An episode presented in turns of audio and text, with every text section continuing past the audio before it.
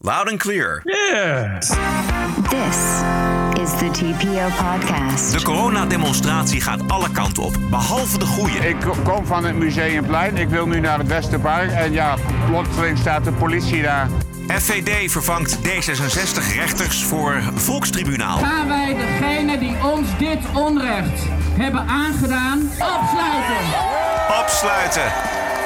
En een vooraf ingevulde vragenlijst voor blanke gezinnen. The police officer, when he killed the black man, why didn't he go to jail? Aflevering 314. Ranting and Reason. Bert Bresson, Roderick Phalo. This is the award winning TPO podcast.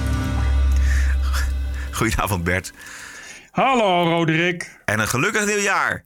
Oh, oh ja. eh, een gelukkig nieuwjaar iedereen. Ja. Een voorspoedig 2022. Zeker. En een gezonde vooral. Oh, gezond, gelukkig. Ik ben altijd op 2 januari alweer vergeten dat het een nieuw jaar is. Hoe heb je dat gevierd? Heb je het überhaupt gevierd of ben je gewoon op tijd naar bed Nee. gegaan? Nee. eh, nou, ik was hem wel wakker, maar dat was toeval. Oh. Ik zei van tevoren al tegen mevrouw Brussen... ik weet niet eens of ik 12 uur haal. Nee. Maar eh, verder hebben we even vuurwerk gekeken, want we wonen hier op een berg. En kun je mooi het vuurwerk in de stad beneden zien. Oké, daar doen ze Maar wel dat- aan in Spanje, aan het vuurwerk. Nou, heel weinig. Dit ze doen hier alleen eh, aan eh, vuur. Niet sowieso in Nederland dat je vuurwerk kunt kopen. Dat bestaat hier niet. En je hebt dan wel dorpen en steden doen wel wat. Maar vooral in de zomer. Ze hebben hier natuurlijk in, in zeker het platteland in de zomer overal zo'n langdurige, twee weken durende braderie. Ja. Waar dan iedereen een heel jaar naar uitkijkt. En dan hebben ze ook wel eh, vuurwerk. Vuurwerk, ja. ja. Nou ja, het- Van, eh, het wordt- daar gaat gewoon tonnen gaan daarin dan, weet je wel. ja, en dat kopen de mensen ook niet zelf. Dat is allemaal eh, Nee. centraal geregeld. Dat, daar, die kant gaan we ook op. We hadden een vuurwerkverbod hier in Nederland eindelijk. Ehm werd nog niet helemaal goed nageleefd, maar er werd ook niet op gehandhaafd. Dus, eh, maar het was een stuk minder in ieder geval. Het kan mij niet, kan mij niet stil genoeg met de en nieuw. Zo is dat. Het is ook wel echt passé, toch? Dus, ik bedoel, Ah, hey, kijk, wat je, wat je nu hebt is... Het probleem is dat je nu van tevoren al zegt dat je niet gaat handhaven. Dus is het voor veel mensen een reden om dan alsnog vuurwerk te kopen. Ja, Eh, en het is natuurlijk iets wat heel lang al bestond. Precies. En het is een is gewoonte. moeilijk. het is een, Moeilijk om dat af te schaffen. Exact. En, eh, maar eh, kijk, je moet, dat, je moet dat dan ook. eh, je moet dan daar wel serieus op gaan handhaven. En je moet het coördineren, bijvoorbeeld met België. Kijk, als iedereen in België vuurwerk kan gaan inslaan. Dan is dat een probleem. Maar dan moet België moet zich daar net zo goed aan gaan houden. En dat net zo goed illegaal maken. Maar dan ben je er ook volgens mij echt in vijf jaar vanaf. Ja. Het is iets wat op den duur vertrekt. Het, het heeft even tijd nodig, denk Ja. ik. Ja, Zullen we even beginnen met eh, dat coronaprotest afgelopen zondag in Amsterdam? Want eh, Mhm. er- daar zitten een hoop haken en ogen aan. Burgemeester Halsema was trending topic op Twitter en niet eh, zonder reden deze keer. Eh, kort stukje verslag van de plaatselijke AT5. Duizenden demonstranten verzamelden zich op het Museumplein om te protesteren tegen de coronamaatregelen. De demonstratie werd eerder door de Amsterdamse driehoek verboden, omdat de organisatie niet zou willen meewerken aan een goed en veilig verloop. Vanwege de noodverordening werd er preventief gefouilleerd en waren de wegen rondom het Museumplein afgesloten. De demonstratie is verboden, het is veiligheidsrisicogebied hier. Waarom bent u dan toch gekomen? Eh, ja, het was wel een dingetje inderdaad. Ik heb er wel echt heel goed over nagedacht. En juist om het statement te maken had ik gewoon echt zoiets van ja, ik ga gewoon. Ik ga gewoon. eh, En tot nu toe ziet het er echt allemaal gewoon super vredig en rustig uit. De ME staat wel klaar, maar ja, het voelt nog, nu nog wel goed om hier te staan. En als de politie straks vraagt om te vertrekken, wat gaat u dan doen? Eh, dan denk ik dat ik vertrek. Ja. Want ik ben, niet, eh, ik, ben, ik ben hier gewoon om te laten zien dat ik het er niet mee eens ben. En dat is het. Ja, dit zijn de lieve nette mensen volgens mij die zich op het Museumplein verzamelden om koffie te drinken slash te demonstreren. juist. Een demonstratie die verboden was door de driehoek, burgemeester, hoofdofficier en hoofdcommissaris. Reden. De organisator Michel Rijinga weigerde elke medewerking aan een veilig en ordentelijk verloop. Zegt, Oké. zegt de gemeente. Rijinga verwachtte 25.000 man. Gemeente telde er uiteindelijk 10.000. Maar de gemeente had toestemming gegeven voor een demonstratie van maximaal 3500 mensen. Vanwege besmettingsgevaar, zeggen ze dan, in Ja. de open lucht. Maar omdat Rijnga zich waarschijnlijk niet aan dat aantal van 3500 wilde committeren, was de ME aanwezig en de politie. En mocht de politie, wat ze nooit mogen in Amsterdam, namelijk preventief fouilleren. Dat, leverde, dat leverde wel twee keer wapenbezit op. Dus uh, uh, het is altijd handig preventief fouilleren. Um, ik vind er van alles van, maar wat vind jij daarvan, Bert? Ja, ik weet niet. Uh, uh, ik, kijk, dat ze zeggen van het is veiligheidsrisicogebied. Dat heeft ook te maken met dat, er, dat de signalen hadden ontvangen dat er mensen uh, waren die geweld wilden gebruiken. Hè, en dus bewapend waren. Vandaar ook dat fouilleren. Het valt me wel op dat fouilleren kennelijk ineens moeiteloos kan. Ja. als het om. Bedoel, kijk, uh, er is heel lang in de raad gestreden om preventief te fouilleren. En, en, niet zonder reden als je het over geweld hebt en gewapende mensen, dan ging het toch echt om een hele hoop dode en gewonde tieners die voorkomen kunnen worden door preventief fouilleren. En dat is allemaal, allemaal heel vervelend en het mag niet. En als het dan wel moet, dan mag het eerst in een, in een, in een testfase en dan moeten er ook nog eens een keer waarnemers bij. Ja. Maar want, dan... even, eventjes, wat, want de buurt zou anders gestigmatiseerd worden. Nou, de, de museumbuurt Amsterdam-Zuid nou. is behoorlijk gestigmatiseerd afgelopen zondag. Ga door. Dat is wel de laatste plek waar je, waar je, waar je gezien wil worden met, uh, met messentrekkers of vieren, zou ik maar zeggen. Uh, dus dat vind ik dan wel opvallend. Maar goed, ik, ik begrijp wel dat je als burgemeester kunt zeggen: ik, ik wil die demonstratie nu niet. Uh, want er komen te veel mensen en dat kan ik niet volhouden. dus zet je dat museumplein af. Nou, dat is toch allemaal heel netjes dan. Wat ik daarna, weet ik het niet. Ik begrijp dat er gewoon mensen in een soort politiefuik zijn gelopen. En dat er mhm. nogal veel geweld is gebruikt. Want volgens mij, ja, ik, ik ben er natuurlijk niet bij. Maar volgens mij uh, is het geweld wel een beetje buitenproportioneel. Ik, van de politie bedoel je? Ja, van de politie. Nou ja, wij, we hebben beelden gezien van bijvoorbeeld een politiehond die niet meer los wilde laten. Ook niet toen de politieagenten daar instructies aan de hond gaf. Maar de, die, ging, die, ging, maar door. Er werd echt ook snoeihard ingehakt op een aantal demonstranten. Maar er was ook wel geweld vanuit de hoek van de demonstranten. Ik zag, nou ja, precies. Je bent er niet bij, dus je weet nooit hoe dat geweld ontstaat en wat er allemaal geroepen wordt. Maar het, het gaat eventjes om, om het verbieden van zo'n uh, demonstratie. De burgemeester, Halsema, uh, die wordt op de korrel genomen. En dat heeft ze over zichzelf afgeroepen natuurlijk. Want uh, zij zei 1 juni 2020 op de Black Lives Matter demonstratie op de Dam. Wat zei ze ook alweer? 5000 man op de Dam. Ja. Een beetje anderhalve meter afstand. Wordt lastig daar, hè? Nee, dat begrijp ik ook. Dat uh, anderhalve meter afstand niet altijd in acht genomen wordt. Maar de demonstratievrijheid is een heel groot goed. Dus um, de driehoek ziet geen grond om de demonstratie te ontbinden. Daarvoor is de demonstratie ook te belangrijk. En bovendien zijn mensen zelf verantwoordelijk. Ja. Heeft u gehoord hoe de sfeer daar nu is? De sfeer schijnt heel goed te zijn op dit moment. Ja. Gelukkig. Ja, dit is een totaal andere insteek, vind ik. Ik bedoel, je kunt best zeggen van ik heb wat geleerd uit die demonstratie. Maar dit klinkt toch echt wel... Uh, de driehoek vindt het geen enkel probleem. Zij vindt het geen enkel probleem. Het gaat gewoon door uh, in de open lucht, bovenop elkaar. Prima. Er is één detail is dat uh, op dat moment was die demonstratie er opeens. Dat zegt ze ook dat we geen reden vinden om het te ontbinden. En hier gaat het om. En gisteren ging het om het geval dat het van tevoren al werd verboden. En dat is, was wel, is wel een, een belangrijk verschil, omdat die Black Lives Matter demonstratie, die was er. En toen is gezegd, als we dit gaan ontbinden, wordt het alleen maar problematisch. Terwijl het hier is van tevoren al gezegd, we willen het niet. Nee, dat, dat, dat, dat, eh, dat klopt. Maar ze zegt ook dat het demonstreren een groot recht is. Exact. En dat vind ik wel. Um, ja, je voelt natuurlijk nogal. En dat voel je natuurlijk de hele tijd al. Dat het toch een beetje met twee maten wordt gemeten. Ja. Als het demonstraties zijn die de burgemeester goedsgezind zijn. Voor, uh, voor Black Lives Matter. Dan is het ineens uh, belangrijk om pal te staan voor de vrijheid van meningsuiting. Of de vrijheid van demonstreren. Maar ja, als het dan van die, uh, van die coronatypes zijn dan kan het geweld niet hard genoeg zijn. Dan is het uh, wel heel weinig rechtelijkheid bij, uh, bij de driehoek. Precies. Die daar bij Black Lives Matter kennelijk wel heel rechtelijk kon zijn. Ja. Het klopt wat jij zegt. Ze werd overvallen. Amsterdam werd overvallen door de hoeveelheid. Dat uh, kun je ook nog een vraagteken bij zetten. Want het werd op allerlei manieren werd er gewaarschuwd dat er zoveel mensen naar uh, de Amsterdamse Dam zouden komen. Maar oké, goed, dan ben je overvallen. Dan ben je niet, ja, moet je nog even wennen, misschien ook in je rol als burgemeester. Maar met de woorden die zij kiest, rechtvaardigt zij uh, de hoeveelheid mensen op de Dam en vindt zij het, uh, het demonstratierecht buitengewoon belangrijk. En dat herhaalt ze de avond, dezelfde avond nog bij op één. Want het kan ook in deze tijd niet zo zijn dat je je politie um, uh, met overmacht tegenover demonstranten laat optreden die vreedzaam zijn. Demonstratierecht is gegeven. Dat hoef je niet eens aan te vragen. Je mag demonstreren. Dus zo'n reactie van u. Je moet het wel melden. Is, ja, je moet het melden. Maar als je het niet gemeld hebt, mag je nog steeds demonstreren. Mevrouw dus zo'n reactie van u is eigenlijk een beetje kinderachtig. Mensen mogen demonstreren. En um, dat is zeker in een periode waarin de overheid zich enorm veel macht toe-eigent, noodzakelijk. Maar is, voor, is het demonstreren voor heel veel mensen wel hun laatste verdedigingslinie. Ja.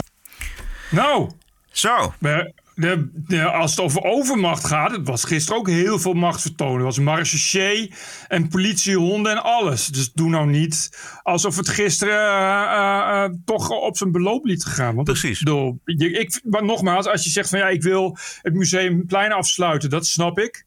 Is oké, maar ik, ja, zoals ik het meekreeg, ging daar wel heel veel mis. En werd het machtsvertoon van de politie wel heel erg gebruikt. Kijk, dit is ook een demonstratie die voor het over, over, overgrote deel vreedzaam waren. We hebben net ja, uh, twee precies. mensen gehoord. Daar was verder niks mee aan de hand. Het waren, nou, dat zijn de, de antivax uh, mensen en mensen met andere bezwaren. Daar is verder helemaal niks mis mee. En natuurlijk lopen daar rotte appels tussen. Die moet je eruit halen. Je moet dat leren de-escaleren, neem ik aan. Het gaat om zulke grote aantallen. Want ook in het Westerpark, waar die uh, FVD bijeenkomst was. Daar was wel goedkeuring voor gegeven, voor 2000 man.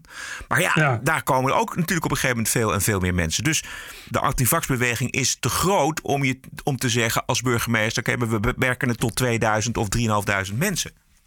En, en we zijn in de open lucht. Dat vind ik ook zoiets, weet je wel. We zijn in de open lucht. We hebben ervaringen met openlucht situaties, ook op de Dam in 2020. We weten dat dan de overdracht minimaal is. Vraag 1 is, waarom beperk je het? En twee, waarom laat je het zo ongelooflijk uit de hand lopen?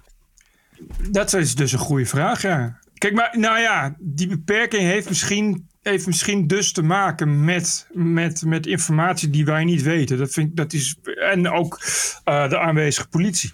Natuurlijk komen er heel veel nette mensen, maar dat, je weet niet. Er zit natuurlijk ook een hardcore groepje bij van mensen die, dat blijkt ook, dus aan het eind van de avond ook een politieagent zwaar mishandeld. Ja. Bij uh, de arrestantencomplex komen er vast zo op. Dus, uh, en, en, en dat weet je. Dus dat is niet hetzelfde als een spontane Black Lives Matter uh, demonstratie waarvan je eigenlijk niks weet.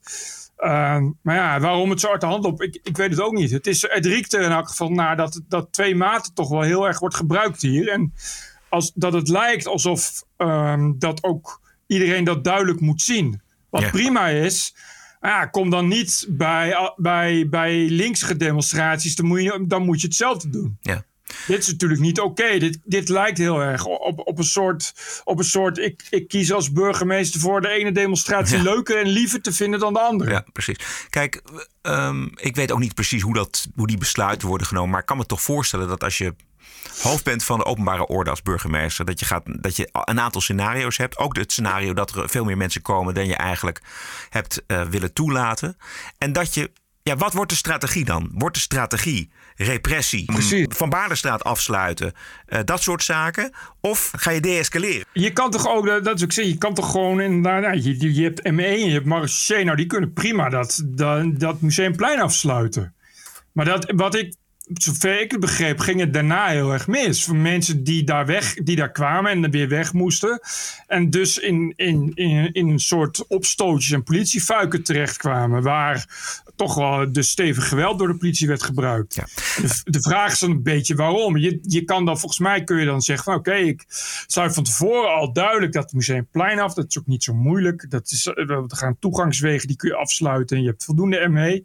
Ja, dan moet je die mensen ook voor de rest een beetje laten gaan. Natuurlijk. Precies, laat ze even twee uur demonstreren, drie uur en, en, en daarmee, ja. daarmee klaar.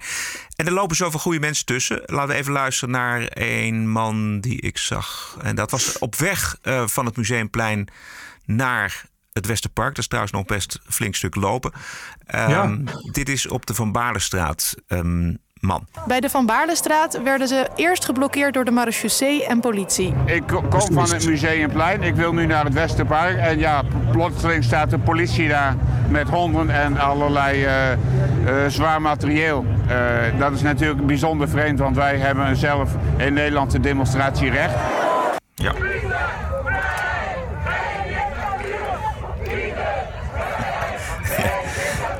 Liefde, vrijheid en geen dictatuur. Ja, ja, ja, ja. ja. ja. Dus ik, wat ik niet begrijp is de strategie van de burgemeester.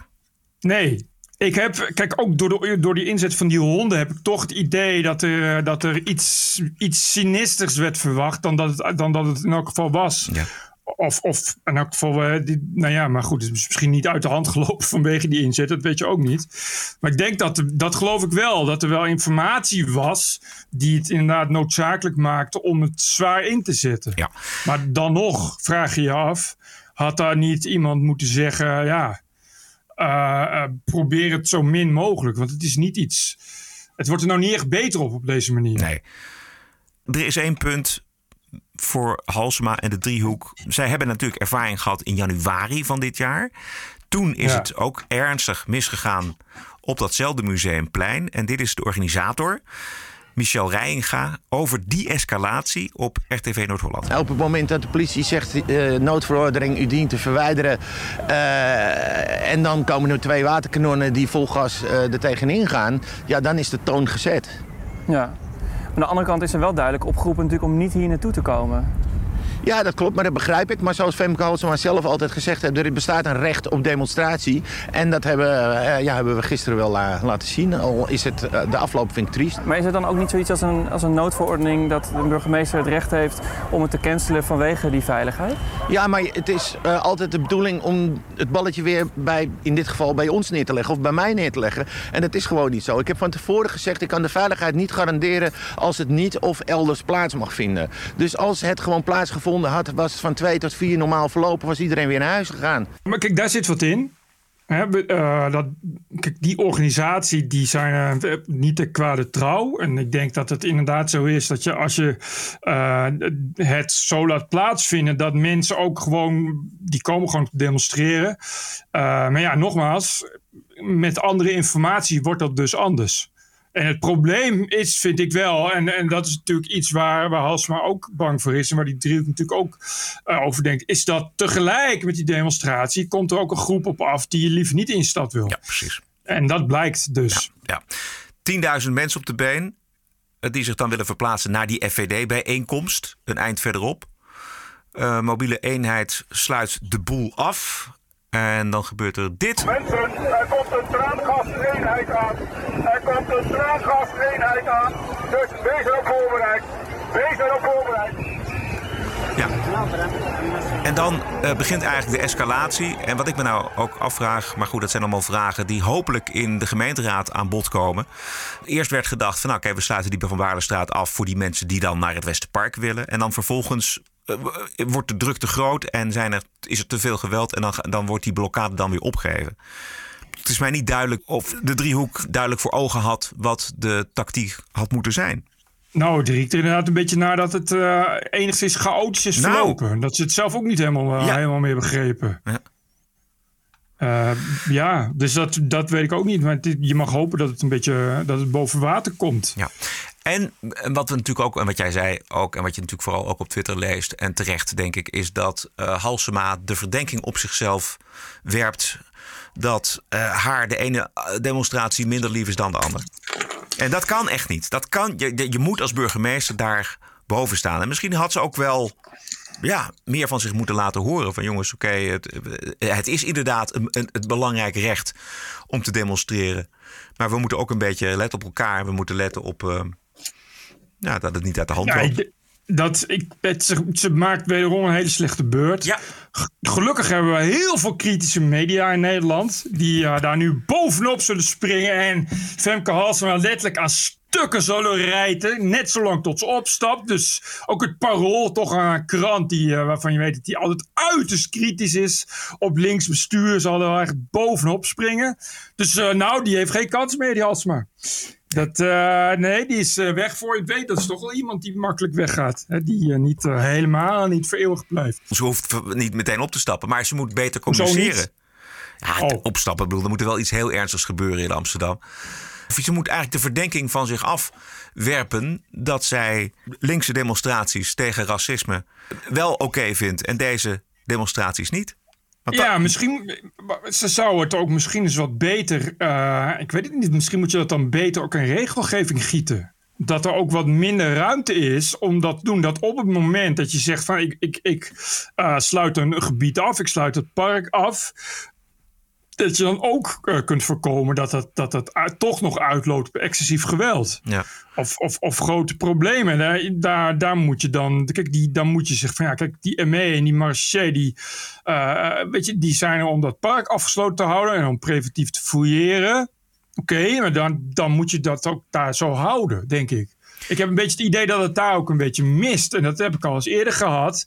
Dat ik denk van ja, het lijkt erop alsof die uh, politieleiding en die ME-leiding het soms ook niet meer weten. Mm-hmm. En daar ja. gewoon niet onvoldoende, uh, onvoldoende communicatie voor is. Ja. En er moet meer duidelijkheid komen omtrent wat is uh, veilig, coronatechnisch gesproken, van uh, mensen bij elkaar. Ik bedoel, ik, Ja. dat museumplein is een, is een hele grote open ruimte. Als er ergens ramen openstaan, dan is het wel op het museumplein. Nee, precies. Dus Maar dat is, maar dat is kijk, dat, dat is niet aan de burgemeester. Dat zijn eh, regels die je als veiligheidsrisicogebied en, en als, als, als gemeente moet uitvoeren. ja. Dus dan, dan, moet je, dan moet je bij Jaap van Dissel zijn. Ja, ja, precies. die, eindelijk, die eindelijk eens een keer ophoudt met, eh, met zeggen dat anderhalve meter in je handen wassen het belangrijkste is. Ja. Nee, het is allemaal zo inconsequent. Ik bedoel, als, je, als je zegt 3500 man bij elkaar, ja, die gaan niet verspreid over het veld staan. Die, bedoel, die staan, gaan toch bij elkaar staan. Dan vind je dat blijkbaar wel oké voor, de, voor de corona. Of tegen de corona. Dat, dat kan, maakt dan verder niet zoveel uit. Want je staat toch in de open lucht. En, en, en er waait een windje. Het is allemaal prima. Ja, en waarom dan niet het dubbele of het driedubbele? Nee, precies. Maar dat, dat, het is een onzinnige regel. Misschien wel, ja. Eh, het is een onzinnige regel. Die, die, moet gewoon, die moet gewoon ook een keer weg. Die moet gewoon een keer kunnen zeggen: ja, luister, uh, in de buitenlucht moet het kunnen, mits je, je de hoeveelheid beperkt. Hè? Dus, dus uh, dat je van, uh, van de 200.000 man die op het museumplein kan, dat je daar ma de maximaal 50.000 toelaat. Ja, maar dat, het waren dat, je- er 10.000. dat je ruimte kan. Ja, Nou maar, ja, precies. en, en die mensen op de dam die stonden echt hutje-mutje bij elkaar. Nee, precies. Dus da- dan, dan moet het ook kunnen. Dan moet je ook zeggen, nou, ik kan er ook wel 10.000 toelaten. Ja, want daaruit is ook eh, gebleken, want er is onderzoek gedaan naar, naar de verspreiding van COVID op de dam. Nou, die was er niet. Nee, maar iedereen weet dat. Het gaat om ventilatie. Nou, het is buitenlucht. Dat, en bovendien, dit zijn allemaal, de, driekwart zijn, eh, zijn eh, eh, demonstratiewappies. Die zijn allemaal al lang een keer besmet. Dus die, die zijn allemaal immuun. Dus dat lijkt me sowieso niet een probleem. Dus, maar goed, maar dat is regelgeving van buitenaf. Kijk, die, dan moet die, die, die gemeente moet zich daar aan houden. Ja, maar dat moet ook op orde. Dat is ook, we krijgen Ja. dit is niet de laatste demonstratie. Nee. Maar nee, ja, dat moet ook op orde. Maar ja, dan moet zoveel op orde. Ja, ja. We hebben een nieuw kabinet binnenkort. Dus dan komt het allemaal op orde. Want het zijn hele andere partijen dan vroeger. Rutte, Rutte is weg. D66 is weg. CDA, wat er natuurlijk een puinhoop van heeft gemaakt. is ook niet meer aan de macht. Dus het wordt allemaal anders. Het komt allemaal op orde. Nog even over het Westerpark, want daar eh, was eh, de aftrap van de gemeenteraadsverkiezingscampagne van Forum voor Democratie. Eh, Baudet heb ik niet gezien. Gideon van Meijeren was de hitser van dienst. 2022 gaat het jaar worden van de burgerlijke ongehoorzaamheid. En ook de tribunalen zijn niet meer weg te denken in de toespraken van Forum voor Democratie. Vroeg of laat gaat dat kaartenhuis van leugens in elkaar storten en pakken wij onze vrijheid terug.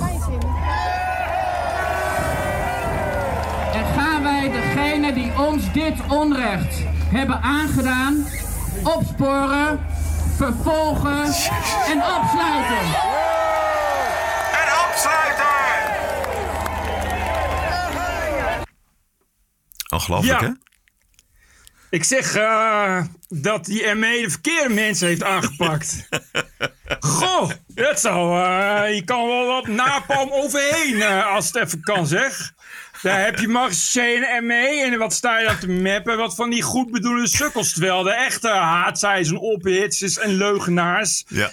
En laten we het maar eens fascisme noemen. Die staan gewoon leuk op een podium eh, iedereen, eh, iedereen op te roepen. Ja, op Tot het meest ranzige, ranzige shit. Ja, we gaan Ik zo zou zeggen, ga, ga daar even lekker Ja. overheen met een flinke harde laars. Ja. Met een ijzeren, ijzeren punt, eh, sporen. En dat we dan met een harde stalen knuppel. En, oh, sorry.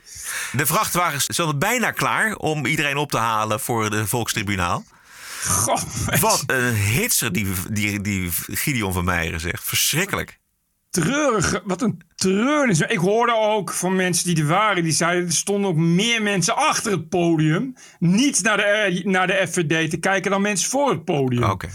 Dus al, al die mensen gingen daarheen, naar het Westerpark. Maar het was bepaald niet zo dat al die mensen naar het Westerpark gingen voor de FVD. Erger nog, er waren dus veel geluiden van die demonstranten die er wel een beetje klaar mee waren. Dat die FVD continu die demonstraties opeisen. Oh ja. Of van wie, Ja. van, van wie hoorde je dat? Nou, van mensen, mensen die er waren. Gewoon, die, die, en, die, en inderdaad ook mensen die dus inderdaad in het publiek stonden. Die zeiden ja, dat dat mijn FVD weer zei. eh, we zijn hier weer allemaal bij elkaar en, eh, en, we, en we stoppen niet. Dat mensen ook zeiden ja en. Leuk, weet je, maar ik begrijp dat wel. Mensen beginnen toch wel een beetje. Want het is de hele tijd. Het wordt ook heel erg gekaapt. Het is ook de hele tijd. Als er dan die demonstraties komt, de eh, FVD komt dan vlaggetjes uitdelen. En, en, en, en, en flyers. Ze deelden een flyer uit met de Great Reset. eh, komt eraan. Met, eh, met een foto van Klaus Schwab en Nou ja, Bill Gates en zo, Rutte. zo haal je wel je zieltjes binnen op die manier. Bedoel, ze doen ze Ja, maar goed, maar- goed. Kijk, die mensen die dat demonstreren, dat, dat is wat je zegt, is nogal een grote groep van verschillende mensen. Ja. Die, dat, die dat op een gegeven moment ook denken van ja, wij organiseren die demonstratie, wij vangen de klappen op, wij hebben een, iets wat we aan, aan, aan, Nederland willen laten weten. En, en ja, ja, die complotmarmot, die, eh, die, die hoeft daar alleen maar op het podium te staan en te doen alsof ze allemaal voor hem komen, wat dus niet zo is. Nee. Wat ik wel begrijp, dat mensen daar, eh, daar eh, een beetje zat voor zijn. Ja, begrijp ik ook wel. Laatste dingetje daarover. Eh, FVD-raadslid Anton van Schijndel, die stond ook op het podium. En die dacht op een gegeven moment, weet je wat, ik pak ook die microfoon, maar wat die Gideon van Meijeren Ja. kan, dat kan ik ook. We hebben nu 60.000 leden. En eh, nou ja, waarom niet eh, op naar de 70.000? 70.000, mooi getal. Ja. Graag tot ziens. Stem VVD op 16 maart. Niet vergeten. Tot ziens. Bye. Goed werk, Anton. Ga zo door. Ja, lekker, lekker bezig. Goed gewerkt. Anton wordt lijsttrekker van de FVD in Amsterdam bij de gemeenteraadsverkiezingen. Trouwens. En je gaat, gaat Dus- stemmen ronselen voor de VVD. Nou, dat gaat één groot succes worden. dat is echt. Kijk, je had natuurlijk de eerste keer FVD in Amsterdam. had je natuurlijk Annabel Nanninga. Hè, wat toch een hoop stemmen trekte. En eh eh, weet die. eh, Trok, ja. trok. En en Terror Kevin. Dat is toch een team wat, wat, wat ook echt iets was. Zeker. Maar nu hebben we Anton van Schijndel, mensen. Nou, maak je borst maar nat. Dat worden denk ik wel 40 zetels voor de FVD in Amsterdam. Dat Ja. is echt Anton van Schijndel. Is toch een beetje wat... wat eh Gonnie van Oude Alle voor Moken mobiel was. Ja. En het levert eh, de VVD waarschijnlijk een hoop stemmen op. ja, op deze manier wel, ja. Nog meer? Eh, nou ja, er werd dus iemand gearresteerd en die, die werd afgevoerd naar het arrestantencomplex in Zuidoost. Daar zijn dus, is dus een groep wappies naar het arrestantencomplex gegaan om de vrijlating te eisen van die arrestant. Wat natuurlijk niet gebeurde. En op een zeker moment eh, was er een 47-jarige agent in uniform die er verder niks mee te maken had. Die stapte in zijn auto om naar huis te gaan en die is uit zijn auto getrokken en in elkaar getrapt Onvoorstelbaar. door, nogmaals, ik zeg het erbij, door wappies die aanwezig waren op die demonstratie. Eh, die ligt zwaar gewond in het ziekenhuis. En ehm, ehm, nou ja, dus eh, wat ik van las is dat er in elk geval een aantal van die lui bij betrokken zijn die de hele tijd daar in uniform rondlopen. Dat zijn mensen die noemen zichzelf oudstrijders en veteranen eh, tegen COVID. En een aantal van die lui is, is, is, was betrokken bij, bij dat eh, zieke geweld tegen de politie. En zijn deze gasten ook eh, aangehouden? Er is er eentje, eentje is er opgepakt.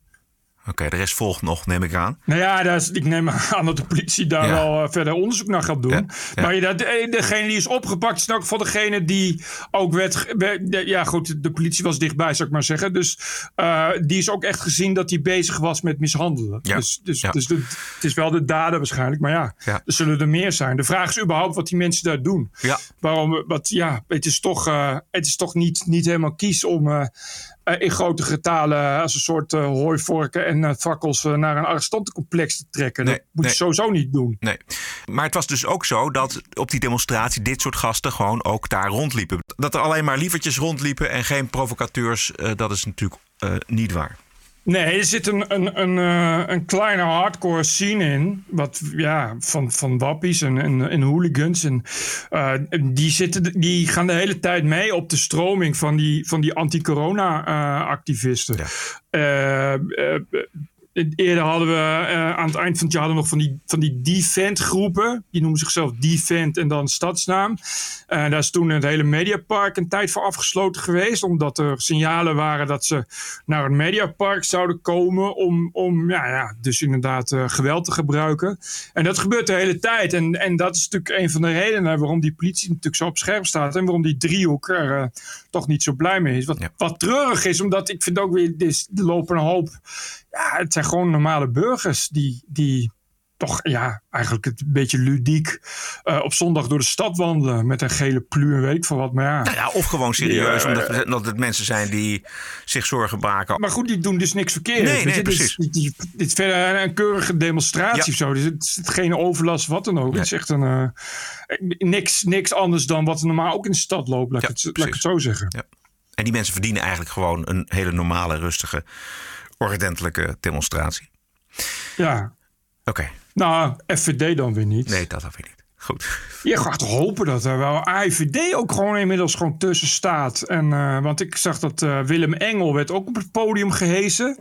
Wat toch niet zo heel lang geleden eh, toch iets was van... ja, gaat het FVD soms samen met die ontkennen van een Willem Engel. Maar dat radicaliseert echt... eh, Ja, als een eh, echt een, een jihadist trekt daar nog jaloers wit bij weg, denk ik, qua radicalisering. Ja, gaat heel hard daar. TPO Podcast. Ja, wat de meeste kritiek op het eh, regeerakkoord is dat er zo weinig oplossingen voor problemen in zitten. En er wordt vooral eh, met heel veel geld gesmeten. En dus moet Rutte 4 het vooral hebben van zijn uiterlijk. En laten veel nieuwsmedia dat ook nou net het belangrijkste vinden. Toeval, toeval, puur toeval. Ja. Rutte 4, een divers kabinet met meer vrouwen dan ooit. Oh, Kopt de Volkskrant vanmorgen als belangrijkste nieuws. Ongelooflijk. Rutte 4 levert het meest gevarieerde kabinet op dat Nederland ooit had. In hun zoektocht naar politieke vernieuwing. Politieke vernieuwing hebben de partijen een bondgezelschap ministers bij elkaar gebracht. Met daarin veel vrouwen. Voor het eerst in de geschiedenis krijgt Nederland een ministerraad met evenveel vrouwen als mannen. Fantastisch! Fantastisch! Het is, eh, mag op de voorpagina van de krant. Wat een mooi nieuws! Hartverwarmend. Ik voel me nu echt zo verbonden extra. Dat is, eh, nee, dat is vooral. Je hoeft het kabinet gewoon niet eens meer af te rekenen op inhoud. ik bedoel, dit kabinet heeft gewoon gewonnen. Evenveel vrouwen als mannen. Fantastisch! Het kan alleen maar fantastisch gaan ook in Nederland. Hoera! Ja. Ja. En bij Editie NL hadden ze een politicoloog van de Universiteit van Amsterdam, Lisa Muge.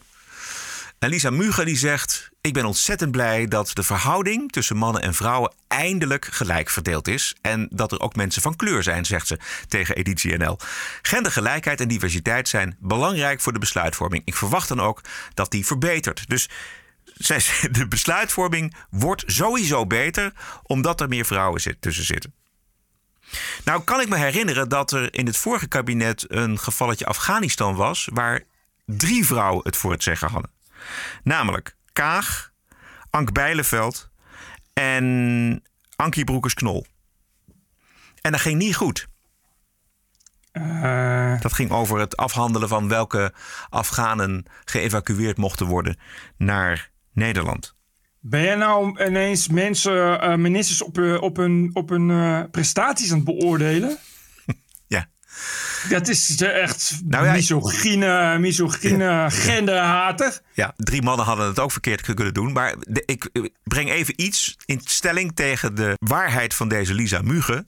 Dat eh, gendergelijkheid en diversiteit belangrijk zijn voor de besluitvorming. En dat die Ja, verbetert het- daardoor. Het is, dat slaat er helemaal nergens op. Zij zegt die verbetering heeft te maken met de discussie die diversiteit teweeg brengt. Die discussie ontstaat omdat iedereen eigen ervaring en expertise meebrengt. Meer Ja. discussie verhoogt dus de kwaliteit van de besluitvorming. Alsof een, een, een homoseksuele zwarte man eh, hele andere ideeën heeft dan de blanke, kale eh, nieuwe minister van Volksgezondheid. Ja, het is veel te, met een blanke, kale nieuwe minister van Volksgezondheid heb je te weinig discussie. Ja, En dan gaat het mis. Terwijl als je eh, veel vrouwen tussen zet, die zijn heel goed in discussie en kritiek. Dus dan gaat het fantastisch. Ja. Of zoiets. ja of zoiets. Ik ben, eh, ik ben heel raar, ik ben heel ouderwets. Ik denk dan van, goh, ik ben vooral benieuwd eh, wat, wat ministers kunnen. Dit is, eh, maar dat schijnt gewoon heel, helemaal niet met de zaak doen. Het gaat er gewoon. Kun, Ik kijk naar zo'n lijst en ik denk dan, wie is dat? hoor? Wat voor expertise heeft Ja, hij? En ja. waar, waar kennen we die van? Precies. Wat is de achtergrond? Ja, Zo, wat oké. heeft hij helemaal gedaan? Wat heeft hij bereikt? Het schijnt totaal belachelijk te zijn. Doet er helemaal niet meer toe. Doet er helemaal niet meer toe. Je kan gewoon, je hoeft alleen maar vrouw, vrouw, vrouw op gelopen koers. Hoppakee. Topkabinet. Dus eh, ja, ik wil, ik wil niet heel erg zwart eh, het eh, nieuwe jaar inkijken. Maar ik zie het wel gebeuren dat dit kabinet inderdaad, omdat het zo weinig inhoud heeft, vooral naar de buitenkant, probeert mensen tevreden te stellen. En vooral de media. En de media vinden dit fantastisch. Ja, maar dat is dus het erge. Dat, dat, het dus, dat, dat is dus de reden waarom het gebeurt. Omdat ze weten dat de media eh, helemaal, helemaal klaar komt van deugen daarover. Je, je weet dat het op de voorpagina van de Volkskrant komt. En dat er bij op één komen er dan weer vrouwelijke ministers vertellen hoe dat dan is. Vrouwelijke ministers zijn en hoe anders dat is. Het is dat is dus, maar dat geeft precies aan wat er mis is met de Nederlandse journalistiek. Weet je, ik bedoel, je, het is natuurlijk niet iets van waard van meer dan vijf minuten. Leuk, meer vrouwen in het kabinet. Oké, next. Wat gaat het kabinet doen?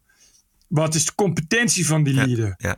Ja, maar die, die journalistiek is er niet. Nee, die is er niet. niet nee. Nou, bij het nieuwsuur waarschijnlijk wel. Maar, maar dit, Ja, ja, dit, precies. Maar Maar dit gaat vooral om de buitenkant. Dit is de buitenkant en dat is het allerbelangrijkste. Ah, vreselijk, vreselijk, vreselijk. En je weet, en je weet nu al dat eh, eh, als, als een vrouwelijke minister straks iets doet, komt de kritiek en is het seksisme. Ja, precies. Kijk, Kees Boman, Kees Boman die, die, die mag dan op, op Radio 1 mag hij dan vertellen dat eh, vrouwen te veel kritiek krijgen in dit kabinet. En dan hebben we Rob Jetten op milieu. En straks gaat het milieustuk. En dan is het ja, maar dat is alleen maar omdat Rob Jetten homoseksueel is. Weet je, en uh, Ollogren is en vrouw en eh lesbi. Dus daar kun je straks helemaal uit. Wel defensie. Dus dan eh, valt Rusland binnen. Zo, ho, ho, ho. Laten we niet eh, zeggen dat het schuld is van de minister van Defensie. Want die is lesbi en vrouw. Ja, ja.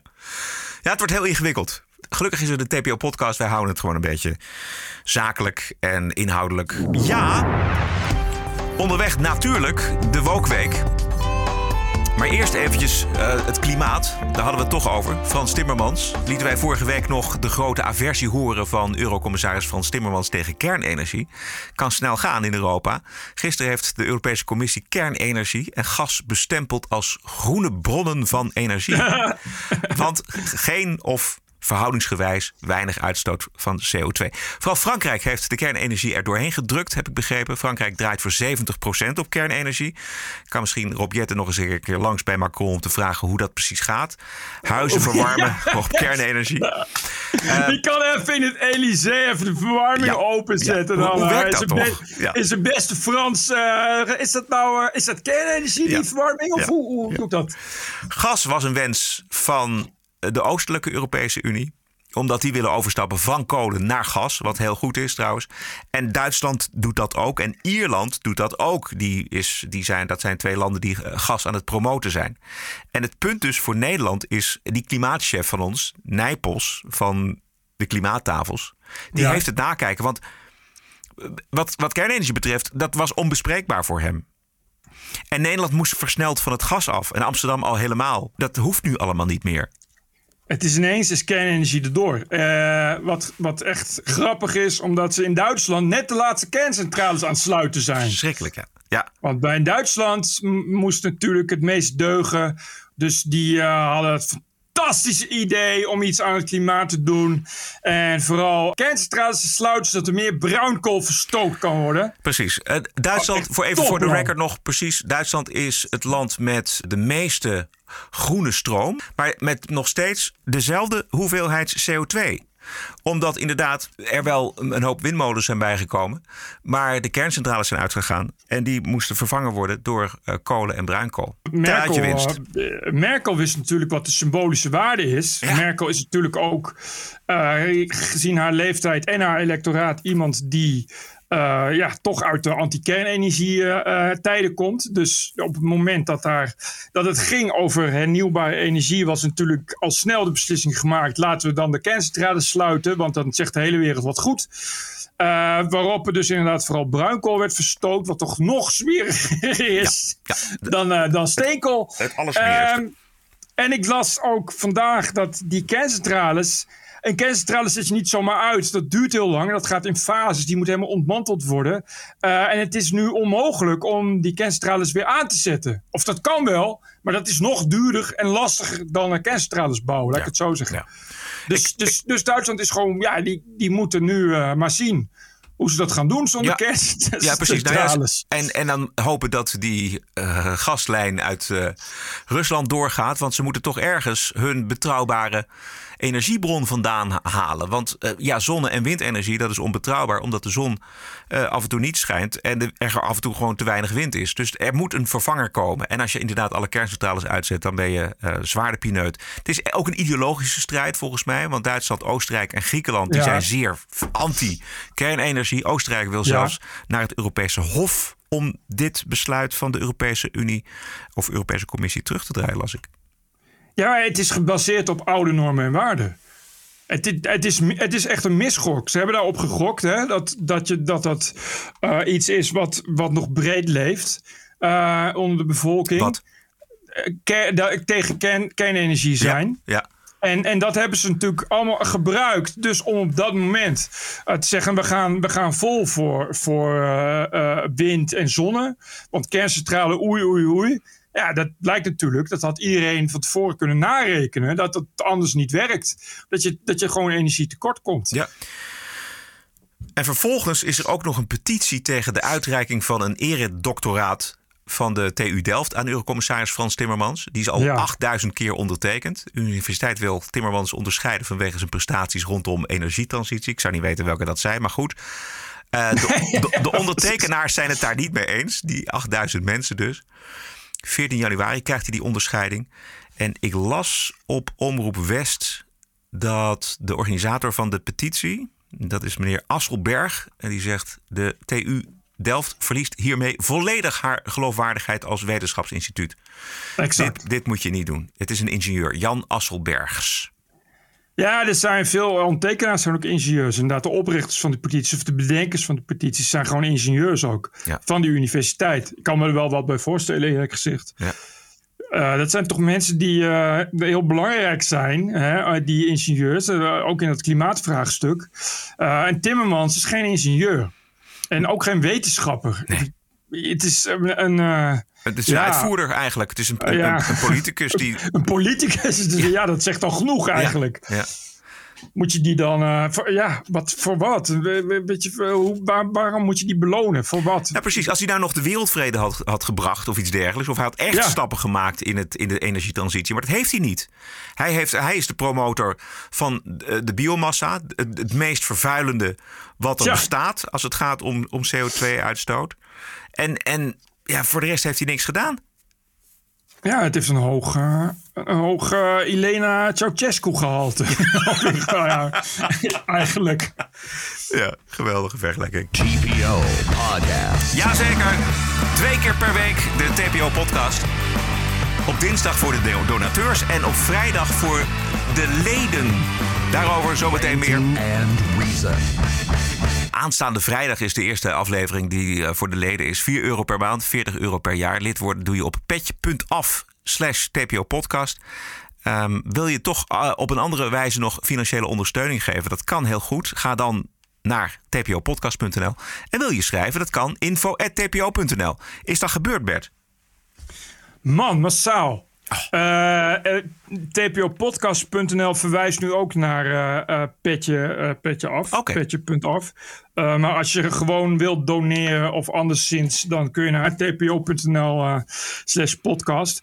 Het is echt één groot succes. Het Oh, houdt ja. maar niet op. En de leden blijven maar binnenkomen. Dus ik stel voor dat we gewoon gaan mikken op 10.000 leden. Geweldig. Ik heb hem op 10.000 gezet. Je kan zo'n doel instellen, 10.000. Dus dan eis ik ook 10.000 leden. Maar ik ook eh, alleen maar positieve comments. Iedereen is, is laaiend enthousiast en vindt het mooi. Het eh, gaat hartstikke goed. Wat echt, eh, echt serieus hartverwarmend is. Ik, Hartstikke fijn. Echt, echt, ik ben nu al dankbaar voor alle, alle leden en donateurs wat dat betreft. Want we hebben ook de maand december heel veel donaties weer binnengekregen. Fantastisch. Dan zijn we er voor, eh, voor een hoop mensen. Dat is, dat is goed om te horen. Michel Bond, heren. Zojuist ben ik maandelijks donateur geworden. Dat kan ook. Je kunt eh, d- doneren en dan gaat elke maand automatisch. Het kan niet via PayPal, alleen via eh, iDeal en creditcard. Eh, zojuist ben ik maandelijks donateur geworden. Eh, dit is mijn eerste goede voornemen voor 2022. Ook de Nare Jongens podcast, dat is Bas Paternotte en Jan Dijkgraaf, krijgen een donatie. Het is jammer dat mijn belastinggeld via de NPO mij geen toegang geeft tot een meer gebalanceerd nieuwsbeeld. Hopelijk worden jullie ooit onderdeel van het NPO-aanbod. Nou, hopelijk niet. Rest mij nog Jeroen, Kees en Jorik, die zwartluisteraars zijn, aan te sporen om hetzelfde te doen. Dus Jeroen, Kees, Jorik, melden. Vriendelijke groet, Michel. Dankjewel, Michel. Roel de Houten werkt bij de Telegraaf en is producent van de podcast van Viaduct. Leuk, hè? Ik hoorde jullie mopperen dat die loonslaven van de Telegraaf zoals Viaduct tijdens de feestdagen lekker op vakantie zijn. Maar dat hebben jullie mis. Want mijn collega Wiert en ik hebben tussendoor wel een paar dagen vrij. Maar er wordt ook gewoon keihard doorgewerkt aan de basisweg. Daar staat het Telegraafgebouw. Keep the show running, heren. Goed, Roel den Ouder. Ik weet niet zeker of Roel de producent is. Roel, weet ik wel, gaat al 100 jaar mee bij de Telegraaf. Want die ken ik nog van eh, eh, 2006, dat geen stijl nog bij Telegraaf zit. En toen was het een vriend van Dominique Wezi. Daar ken ik de Roel daarvan. Oké. Anyway. Goed, goed gedaan. Bedankt, bedankt Roel, den. Ouder. Ja. Ook namens Wiert, zou ik dan maar zeggen. Wiert Duk. Marco Glory. Hallo TPO Podcast. Vanuit Japan kijk ik met veel plezier naar jullie podcast. Ik heb daarom ook maar de stap gezet een donatie te doen van 52 euro voor het jaar 2021. Groeten uit Japan, Marco Glory. Geweldig, Marco. Een anoniempje. Beste Bert en Roderick. Het is alweer een jaar geleden dat ik heb gedoneerd. Dus ik heb zojuist weer eens wat overgemaakt. Dat er nog maar veel mooie afleveringen mogen volgen. En ik ga me ook beraden op het nemen van een abonnement voor de vrijdagaflevering. Maar ik werk bij een kunstacademie. Ja, ja. En verbaas me telkens over de ontzettend linkse filterbubbel waar mijn collega's in verkeren. En het is niet eens een heel activistische school, maar wel zo'n instituut dat blind de woke valkuil inloopt. Omdat iedereen denkt dat dit hetgene is wat je moet denken als je vandaag de dag netjes progressief wil zijn. En dus zie ik steeds vaker dat van die diversiteitsbureautjes, woke goeroes en Robin die Angelo wannabes hun slangenolie hier mogen komen verkopen. Al die platitudes over wit privilege, wit huiswerk, Black Lives Matter, inclusiviteit, intersectionaliteit, et cetera, gaan erin alsof het een wereldschokkende nieuwe kijk op de werkelijkheid betreft. In plaats van gepapegaai van uit Amerika overgewaarde sectarische activisten praat, wat het feitelijk is.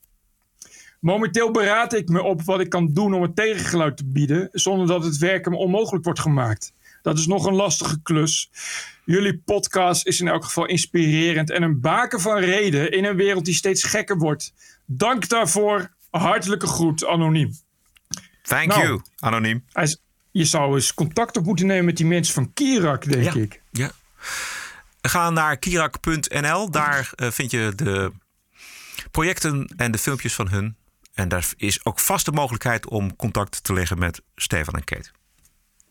Ja, en die hebben verstand van kunstacademies en van woke bestrijden. Dus Ja, dat komt dan helemaal goed. De laatste is van Mark zonder achternaam. Hallo, witte mensen zonder baarmoeder. Hier een berichtje van een linkse gelul van middelbare leeftijd, nog immer werkend in een steeds nageestiger wordende culturele sector. Oké, en vervolgens heb ik in een kortstondige mismoedige bui dan maar 250 euro aan jullie overgemaakt. Fantastisch. Lekker bezig hoor, hartelijke groet. Mark zonder achternaam. Geweldig, Mark. Super bedankt. Wil je schrijven? Dat kan info.tpo.nl. En het is sinds 1 januari allemaal een klein beetje anders bij de TPO-podcast. Twee keer per week de TPO-podcast op dinsdag en op vrijdag. Twee keer per week. Ranting and Reason. Al vijf jaar lang op dinsdag voor noppes. En dat blijft ook zo. Maar de vrijdagshow is nu exclusief voor leden. Voor 4 euro per maand of 40 euro per jaar.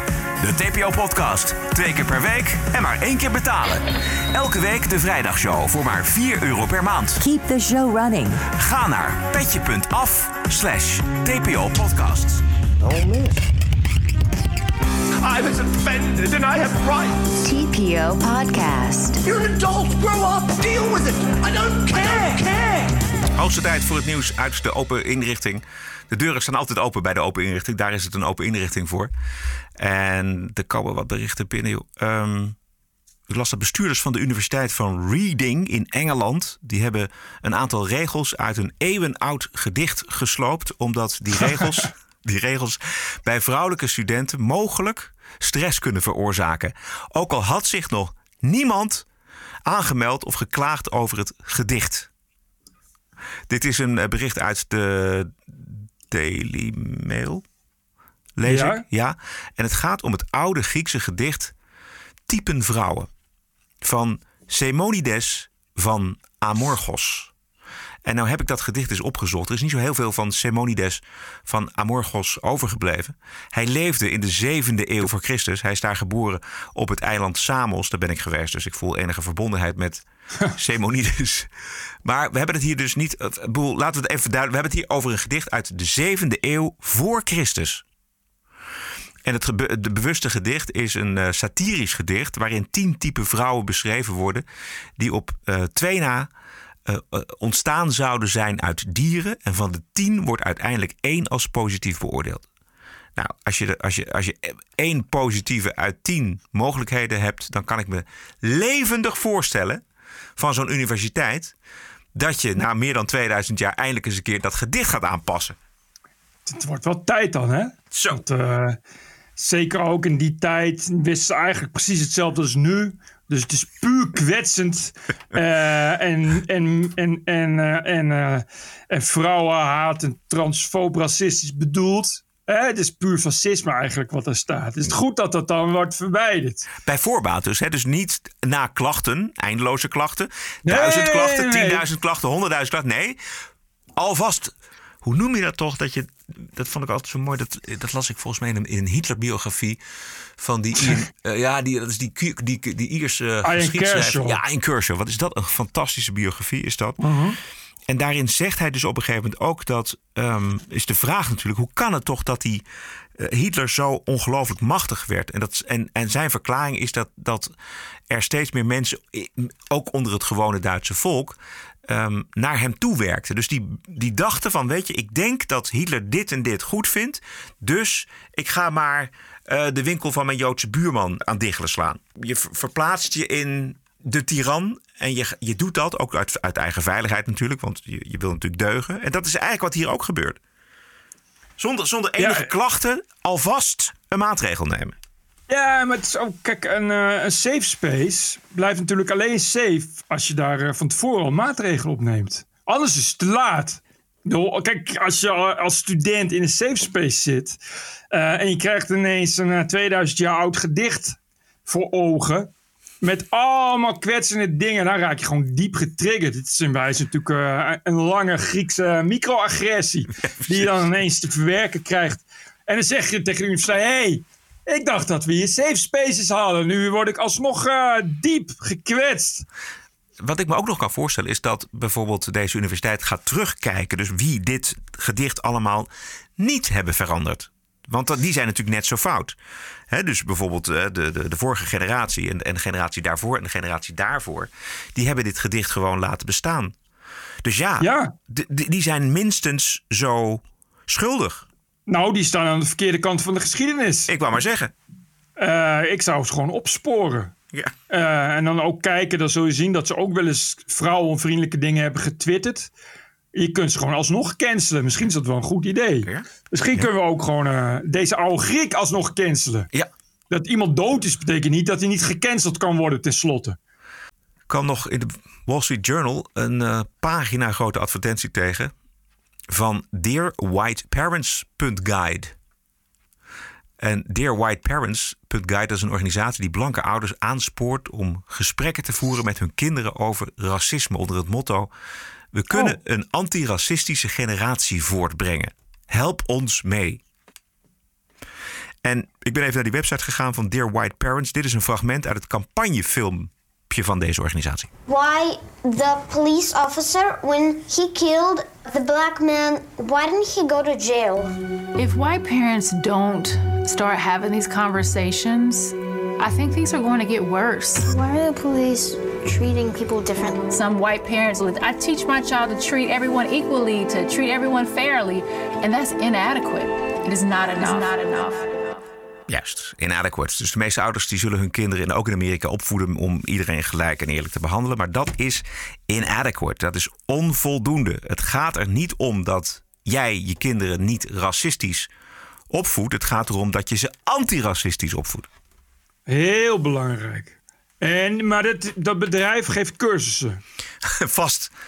Wil, want het is een advertentie, dus ik neem aan dat, je, dat ze daar heel veel geld aan kunnen verdienen. Blijkbaar wel, het- inderdaad. het Ja. heropvoeden van, eh, van ouders. Ja.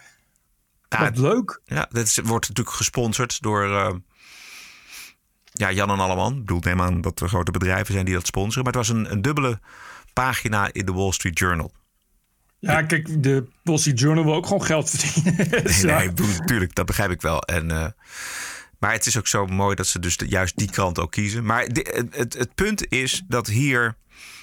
Dit vereist dus een activistische houding. En daar gaat de organisatie om natuurlijk.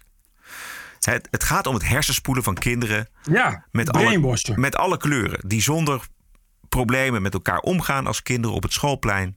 Nee, dat is inadequate. Voordat je je vriendje je beste vriend mag noemen, moet je eerst weten of die zwart of wit is en wat er allemaal achter is. en wat voor- precies. dat. Je mag dus gewoon niet meer eh, vol onschuld Juist. de wereld tegemoet treden. Je moet eerst vergiftigd worden met allemaal eh, eh, liberal, progressive bullshit. Ja. Sad. Very sad. Dit is een vraag op Fox aan een Amerikaan van kleur over eh, de druk op kinderen om elkaar niet gewoon als vrienden eh, tegemoet te treden, maar ja, toch eigenlijk racistisch te bejegenen. Aren't we making kids more obsessed with race when they don't even care about it? You're exactly right. The, the, the, the agenda they're trying to put in place is doing the exact opposite of that which they claim to be in favor of. I'm not oppressed at all. I live in a beautiful home in Colorado Springs, which I refinanced last week. And I had mortgage companies and banks tripping over themselves trying to give me their business. Not a one of them saw that check box that said African American and said, sorry, we, we don't do business with your kind. That's never happened to me. Those days are 50 years ago, but they want to drag them into today and act like it's still going on when it's not. I'm not oppressed by anybody. Ja. Hè? Ja, zeker waar. Want dit is, hij is niet de enige die dat zegt. Er zijn heel veel zwarte Amerikanen die zeggen van... weet je, we- de tijd die we nu leven... is het minst racistische Amerika wat we ooit gekend Ja. hebben. En dat is natuurlijk niet cateren voor dit soort organisaties. Die willen namelijk alleen maar... ja, die halen daar ook eh, hun, hun centen vandaan. Dus die, willen, die, die, die hebben belang bij het opstoken van dit racistische vuurtje. Heel erg. Die hebben, die hebben belang bij tweedracht Juist. en, en kloven en polarisatie en alles. Dat is hun enige belang. En ik snap niet dat al die, al die do-gooders of good-doers, hoe zeg je dat? Eh, al die inclusieve types daar zo makkelijk aan voorbij gaan. Het zijn dan wel allemaal van die lui die zeggen het is allemaal de schuld van het kapitalisme. Maar het feit dat er dus heel veel mensen heel veel geld verdienen aan het zaaien van tweedracht en aan het opnieuw invoeren van apartheid en, en racisme, daar hoor je ze dan weer niet over. Dat moeten ze dan toch ook zien? Ja. Ik heb nog een inzender. Vertel. Onze man bij KLM, die heeft al vaker gemaild. Uh, piloot. Beste Bert en Roderick. Allereerst de beste wens voor 2022. Een paar weken geleden haalde ik de uitzending met mijn donatie en ik jullie op dat KLM steeds meer op de gemeenteraad van Amsterdam begint te lijken. En in dat kader wilde ik jullie het volgende bericht niet onthouden. Met vriendelijke groet, et cetera. Is uh, op 30 september 2021 geplaatst op het KLM intranet. Getiteld Meer inclusie voor onze passagiers. We willen dat al onze passagiers zich welkom voelen bij KLM. Ongeacht hun achtergrond, leeftijd, geloof, geaardheid of gender. Alsof dat nog niet het geval was. Ja, dit gevoel welkom te zijn wordt voor een groot deel bepaald door gedrag. En de vraag hoe gaan we met elkaar om past daar goed bij. Omdat we als KLM onderdeel zijn van de maatschappij. Sorry. Ja, als je zoveel geld krijgt om overeind te blijven, dan ben je... Nou goed. Uh, is het belangrijk om hier een proactieve rol in te nemen en gelijkheid en respect uit te dragen. Niet alleen op de werkvloer, maar ook naar onze passagiers voor, tijdens en na hun reis. Er zijn ook praktische zaken die ons helpen om iemand zich welkom te laten voelen. De komende weken wordt er een aantal verbeteringen aangebracht die onze benaderingen onze passagiers verder ondersteunt. Denk hierbij aan aangepaste omroepteksten richting onze passagiers in de cabine. Vanuit de cockpit, maar later ook aan de gate. We beperken ons hierbij niet meer tot dames en heren. Zo vind je in de cabine van KLM toestellen een nieuw icoon voor het toilet en de babyverschoonplek. Want dit is niet langer een vrouwen-icoon. Uh, in, de KLM, in de KLM City Hopper toestellen is hiervan een sprake van een genderneutraal icoon. In het nieuwe jaar worden ook nog aanpassingen in het boekingsproces gedaan. Om ook daar inclusief te zijn. Nou. Wat een, wat een, wat een weggegooide, weggegooide energie en moeite en een, en een ellende toch. Je gaat heel anders vliegen nu toch hè? Dat je weet dat het, dat het icoon voor het, voor het babyverzorgtoilet nu genderneutraal is. Want ook wel eens mensen met een baarmoeder uh, verzorgen een kindje of zoiets.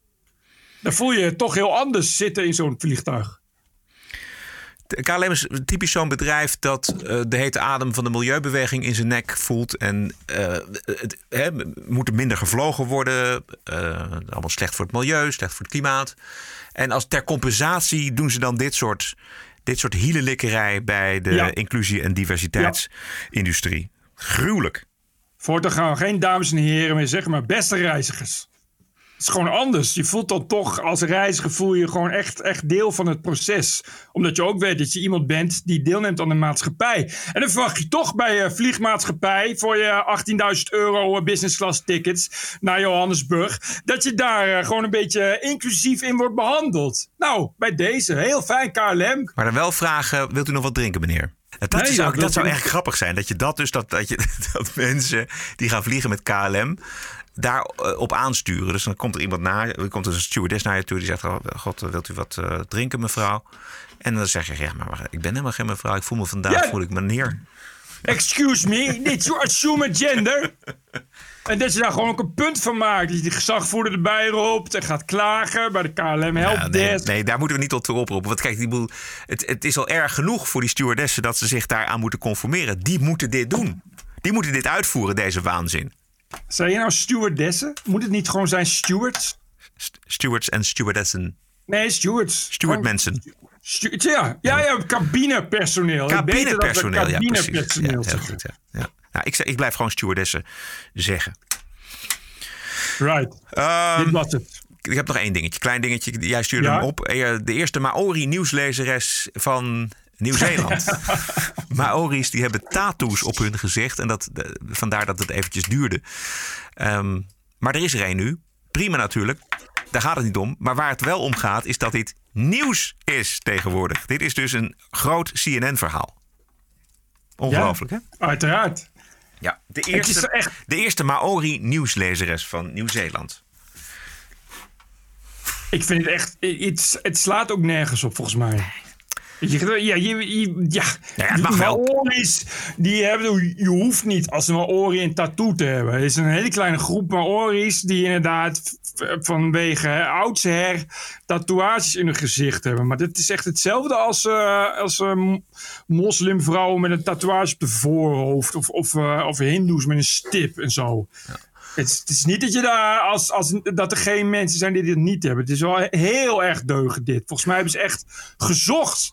Gezocht en een, een vacature gezocht. Maar Maori met tatoeage. Nou, heb je de foto gezien van die Maori eh nieuwslezeres? Ja, dat, dus haar hele kin is, is beschilderd of beschreven. Ja, hoe je het, ook het ziet er niet uit. Ja, dat zou kunnen zeggen. Maar dat is ook een kwestie van smaak, denk ik. Maar ik kijk, en Nieuw-Zeeland is natuurlijk een land waar een, waar een, een gedeelte Maori is. En als een Maori mevrouw met die tatoeages eh, opeens het gevoel krijgt... ik wil een nieuwslezeres worden... dan moet ze dat eh, feitelijk gewoon kunnen. Zou, zou kunnen als ze goed kan nieuwslezen. Heb ik verder geen enkel probleem mee. Maar wat ik een probleem vind, is dat dit...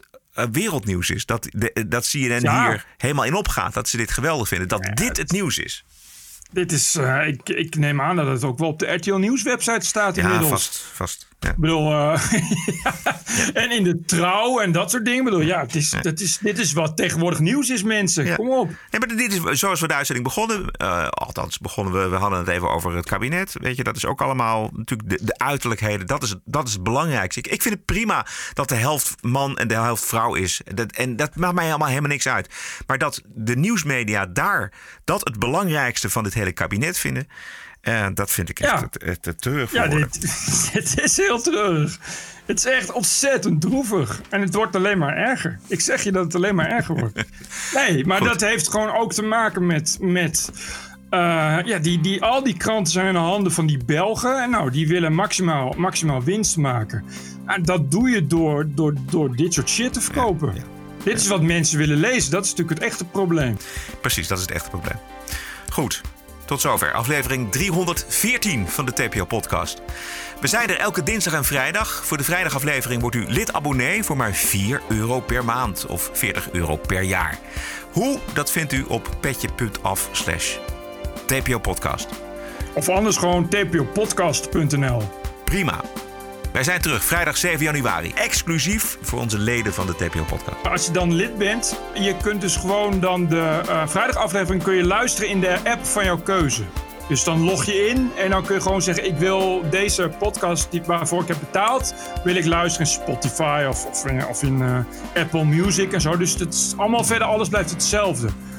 Dus je hoeft, niet, je hoeft niet bang te zijn dat je dan eh, alleen maar via de browser kunt luisteren of zo. Je kunt hem gewoon downloaden en, en alles. Precies. Stekel! En tot vrijdag. TPO Podcast. Bert Bruson, Roderick Balo, Ranting and Reason. En hoop is overal om ons heen aanwezig. Podcasting is the TPO podcast in the Netherlands. Bert and Roderick. What a show. I'm telling you. Twee keer per week de TPO-podcast op dinsdag en op vrijdag. Twee keer per week. Ranting and Reason. Al vijf jaar lang op dinsdag voor noppes. En dat blijft ook zo. Maar de vrijdagshow is nu exclusief voor leden. Voor 4 euro per maand of 40 euro per jaar. De TPO-podcast. Twee keer per week en maar één keer betalen. Elke week de vrijdagshow voor maar 4 euro per maand. Keep the show running. Ga naar petje.af slash TPO-podcast. Don't miss.